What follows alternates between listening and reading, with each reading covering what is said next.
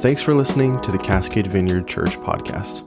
To learn more about our community or the Vineyard movement as a whole, feel free to visit our website, cascadevineyard.org. There you'll also find additional teachings, information on our various ministries, and other resources for further developing your faith. Our Sunday live stream starts at 10 a.m. at cascadevineyard.org slash stream or on Facebook at Cascade Vineyard Church. Thanks for tuning in.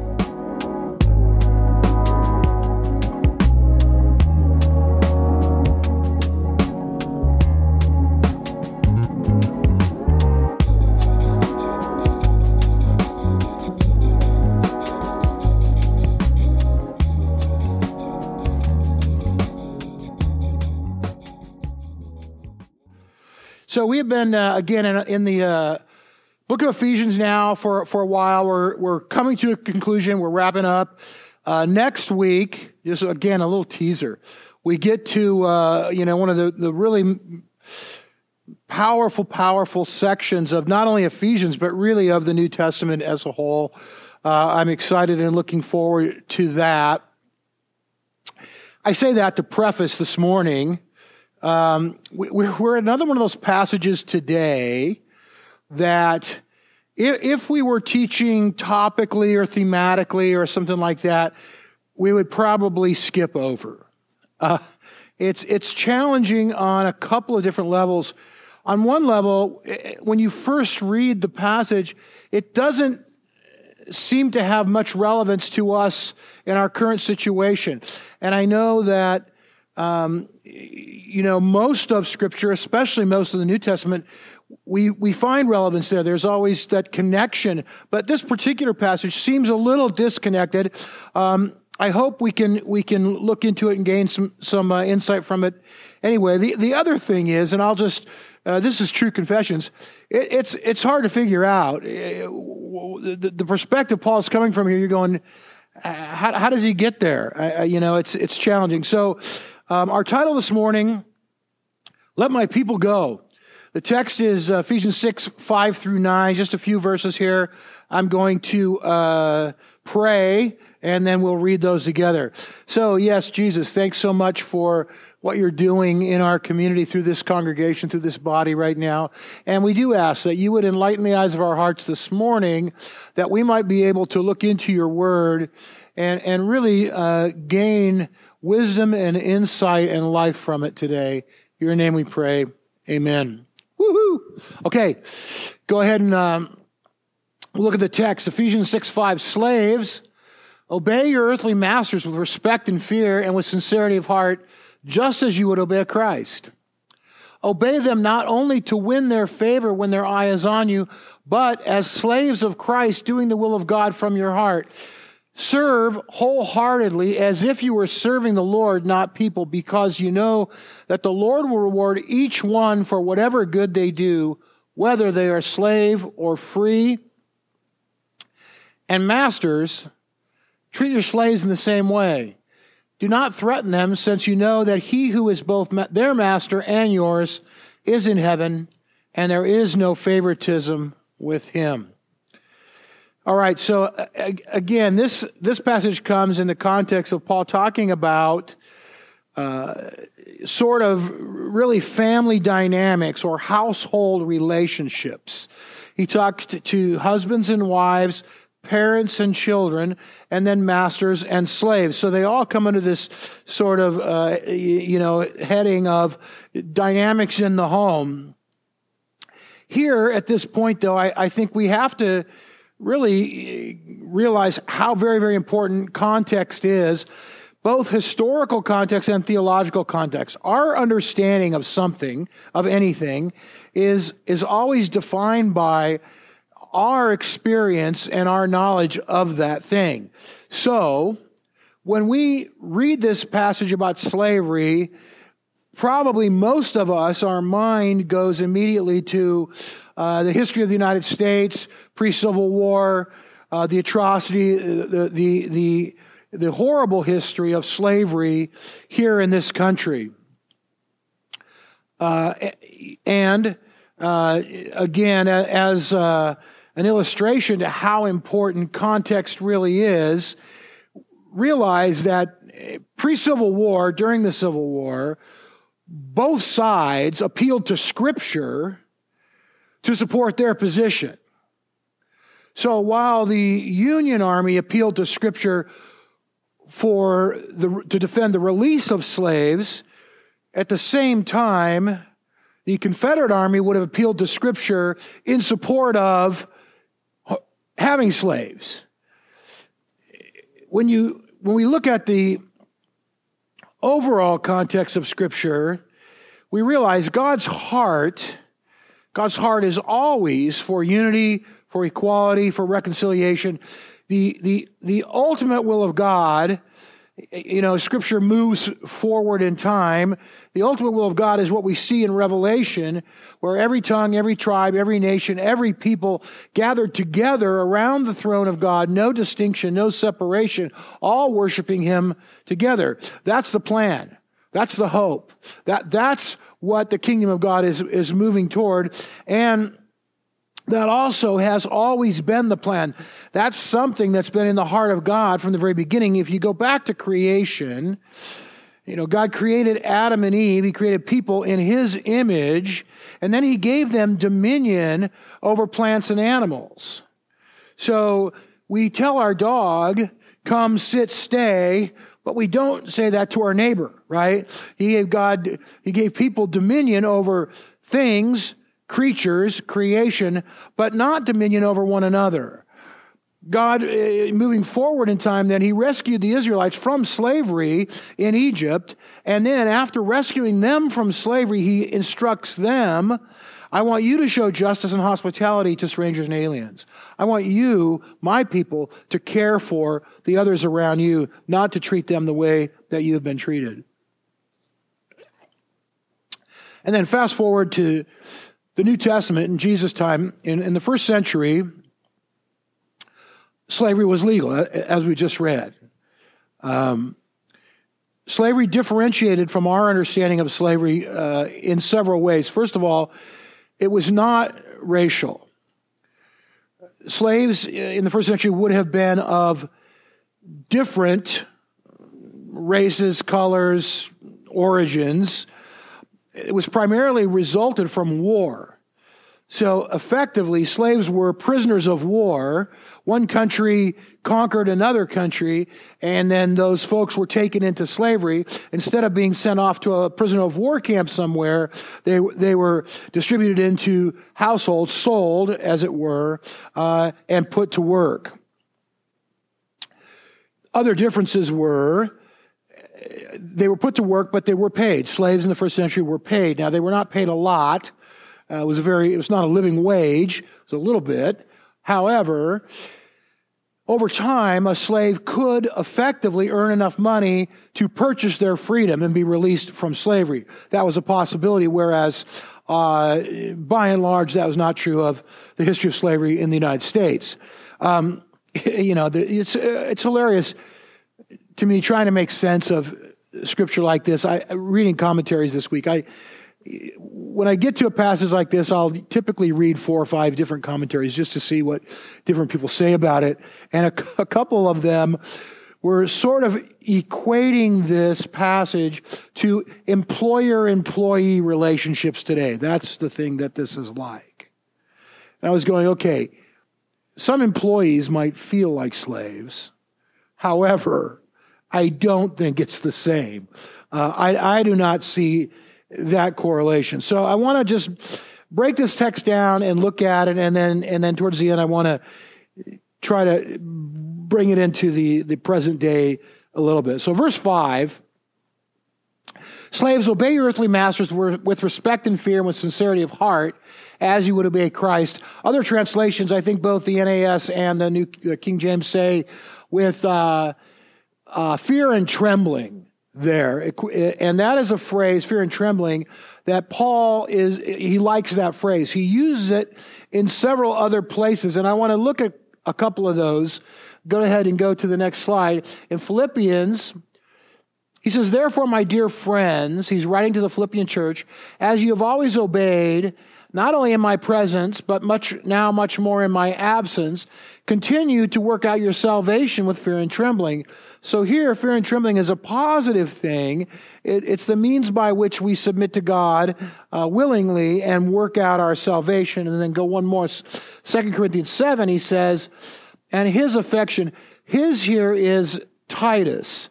His affection for you is all the greater when he remembers that you were all obedient, receiving him with fear and trembling. So in this case, Paul sent Titus to the Corinthian church with, with some information for them and, and some instructions for them. And they received him. They welcomed him into to their midst, he says, with fear and trembling. So as you can see from the different places he uses that, phrase, it's really not, it's not negative so much as it, it really is a desirable attitude.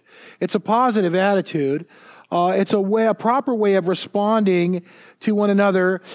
We, you might just translate that to me, it would be humility or humbly.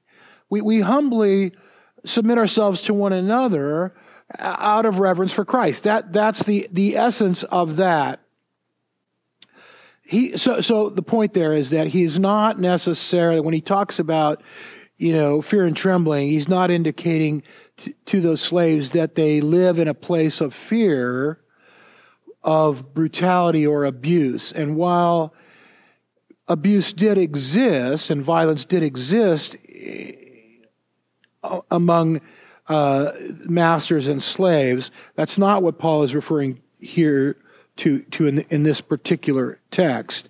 Um, go ahead and go to the next verse. Verse 6, he says, Obey them, not only to win their favor when their eye is on you, but as slaves of Christ, doing the will of God from your heart. Serve wholeheartedly as, as if you were serving the Lord, not people. And so, in this regard, what Paul is asking of the slaves is really no different than he would ask of any Christian anywhere. It's to behave, uh, you know, uprightly, whether they're there watching you or not. And really, we, we get that, right? We, we've heard, you probably heard it said at some point, character is who you are when no one is looking, right? So what do you do when the boss isn't around? That's the point. Um, uh, not when just people are watching, but when they're not watching. And he's really, so in that regard, just asking of slaves, hey, just, just behave the way that uh, he would ask any other Christians to behave. And then in verse 8, because you know that the Lord will reward each one of you for whatever good they do, whether they are slave or free.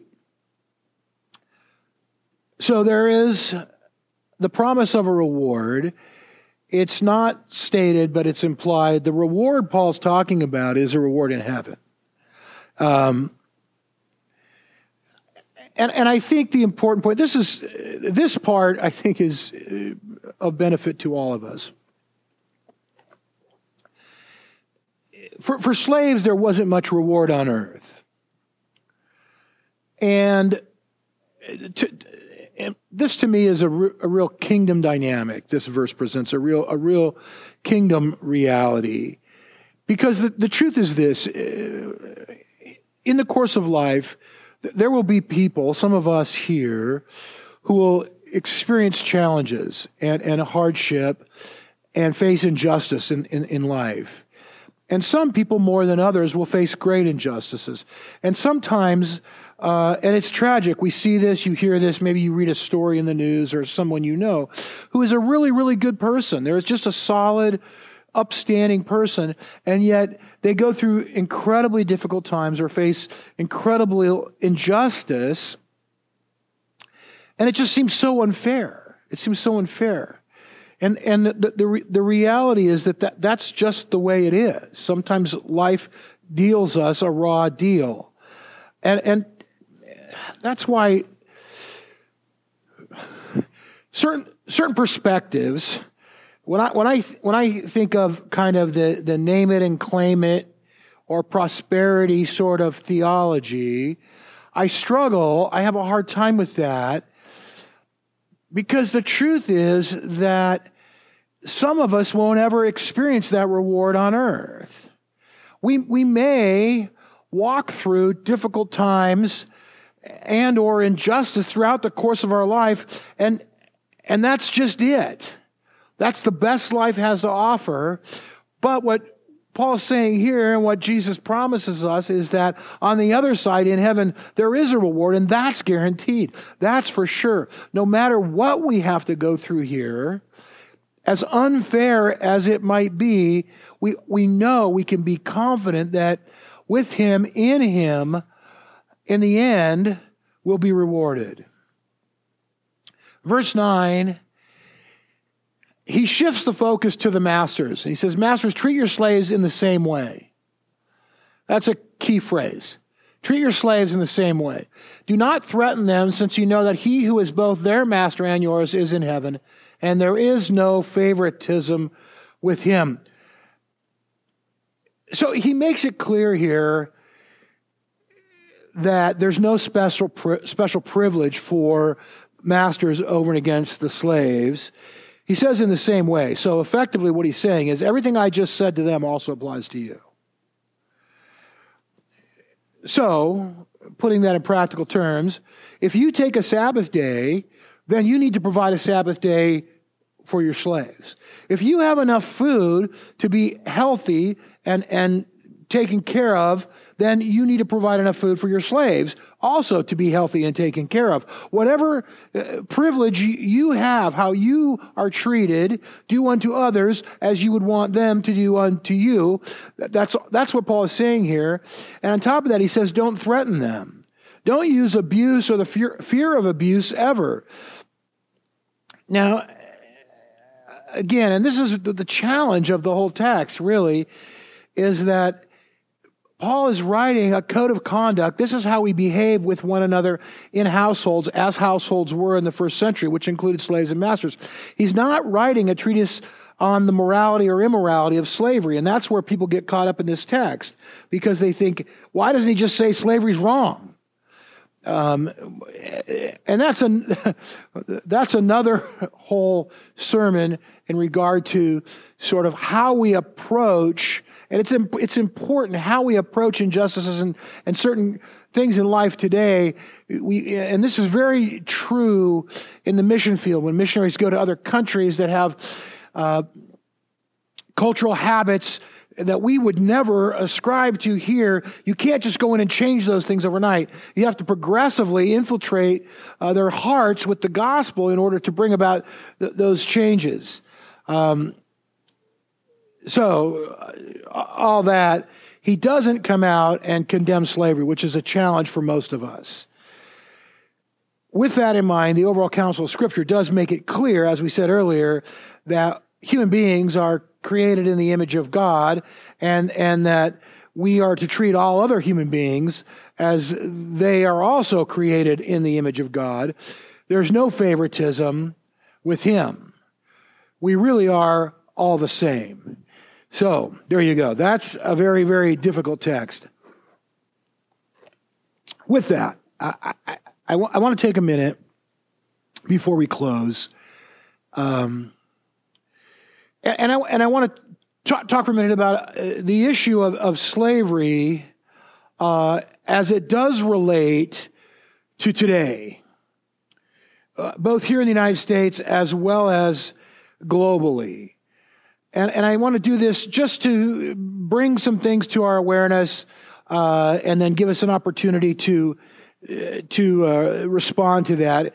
So, just briefly, historically, in, in our country, 1862, uh, Abraham Lincoln issued the Emancipation Proclamation. That was a, a um, executive order. The president has the authority to make an executive order. Lincoln did so making slavery illegal in the United States of America. 1963, 100 years later, Martin Luther King made his famous I Have a Dream speech and declared, Let freedom ring. And it had been illegal in the United States for that 100 year period of time for one person to own, own another person. But as we're all aware, that did not stop the level of inequality and injustice in this country. So both of those are, are very significant historical milestones uh, in, in our country, but globally, we, we look at the big picture and we realize that uh, slavery, or as it's more appropriately termed today, human trafficking. Uh, human trafficking is the way that those are that are involved in that ministry directly prefer uh, what's happening currently to be labeled rather than than modern day slavery. It hasn't ended, and, and it's epidemic. And even though it's illegal in our country, it still exists in our country. So, a few things. First of all, all of these numbers I'm going to give you are estimates because obviously nobody knows for sure, okay? But the best estimates are that about 40 million people worldwide today, 40 million people, are being held against their will. Uh, human trafficking is the third most lucrative illegal enterprise on the planet. The sale of drugs, of course, is the first and probably always will be. Sale of illegal arms is second, and the sale of human beings one to another is third, and that is to the tune of about $150 billion a year. $150 billion a year changes hands in the sale of people one to another. Um, so again, estimates 600 to 800,000 people are added to that number. 600 to 800,000 people taken into captivity against their will worldwide every year. Of those, 70% are female, and 33%, one third, are children. So,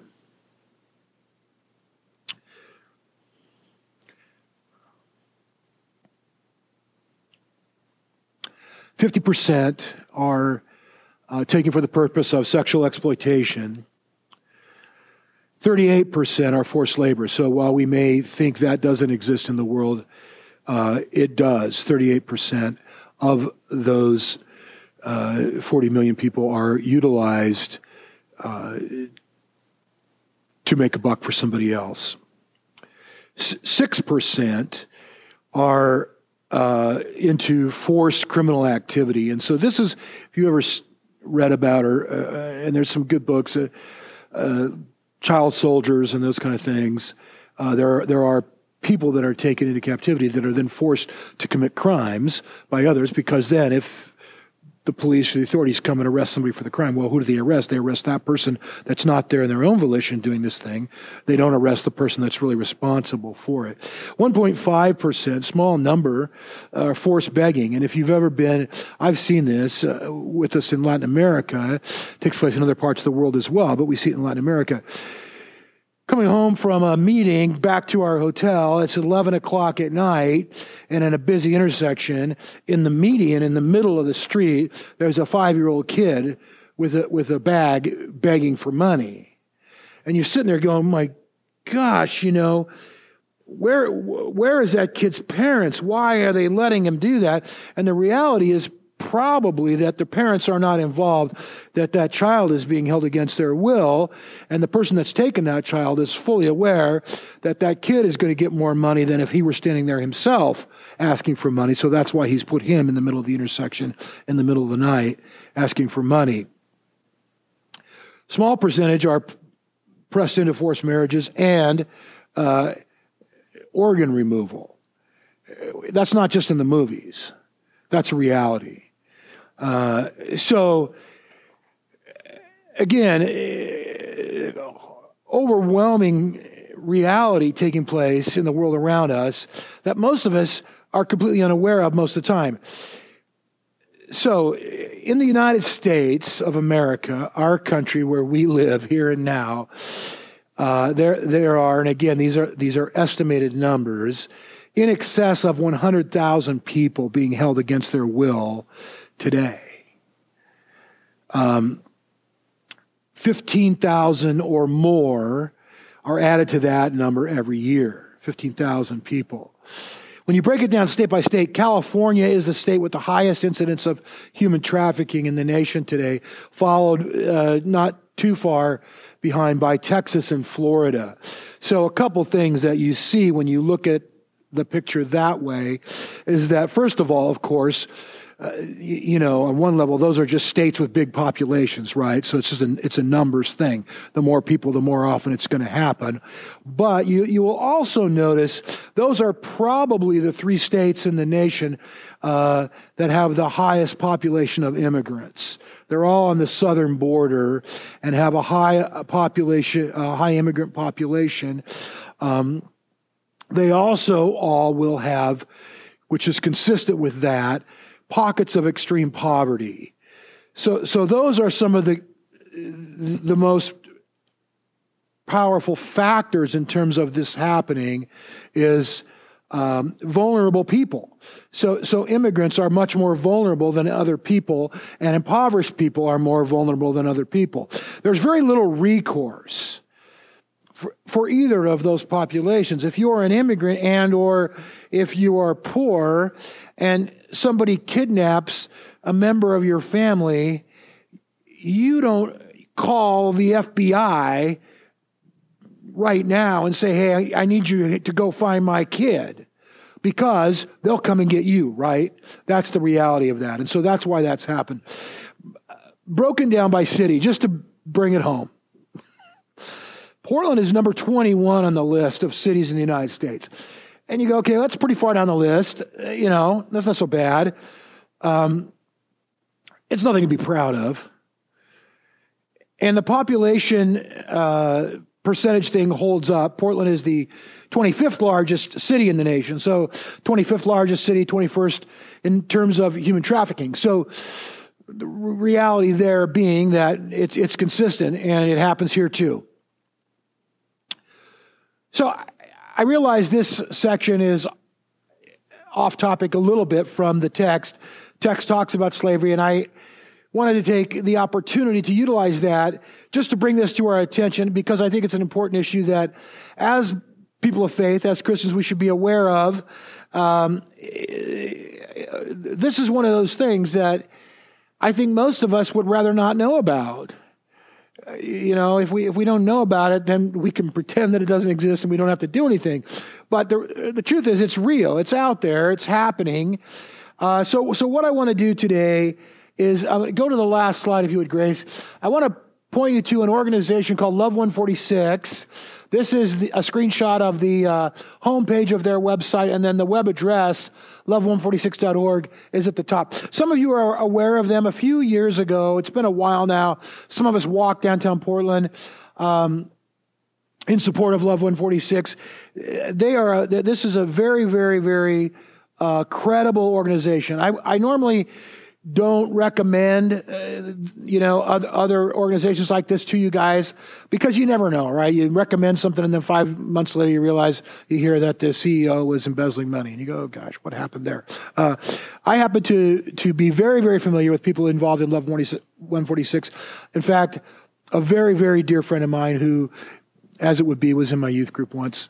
Um, is uh, very involved in their organization. And so I happen to know that they are a very, very credible organization and do a very good work in the world today. So I would encourage you minimally to check out their website and to gain some information. And then if you feel led, uh, you can donate financially, but they also give you other ways in which, without making a financial contribution, you can support their work and help uh, to to uh, come against this uh, dynamic in our in our world today. Okay, why don't we stand? Steph, would you come up and give me a hand here?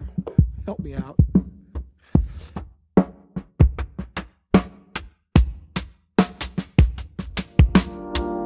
Thanks again for listening.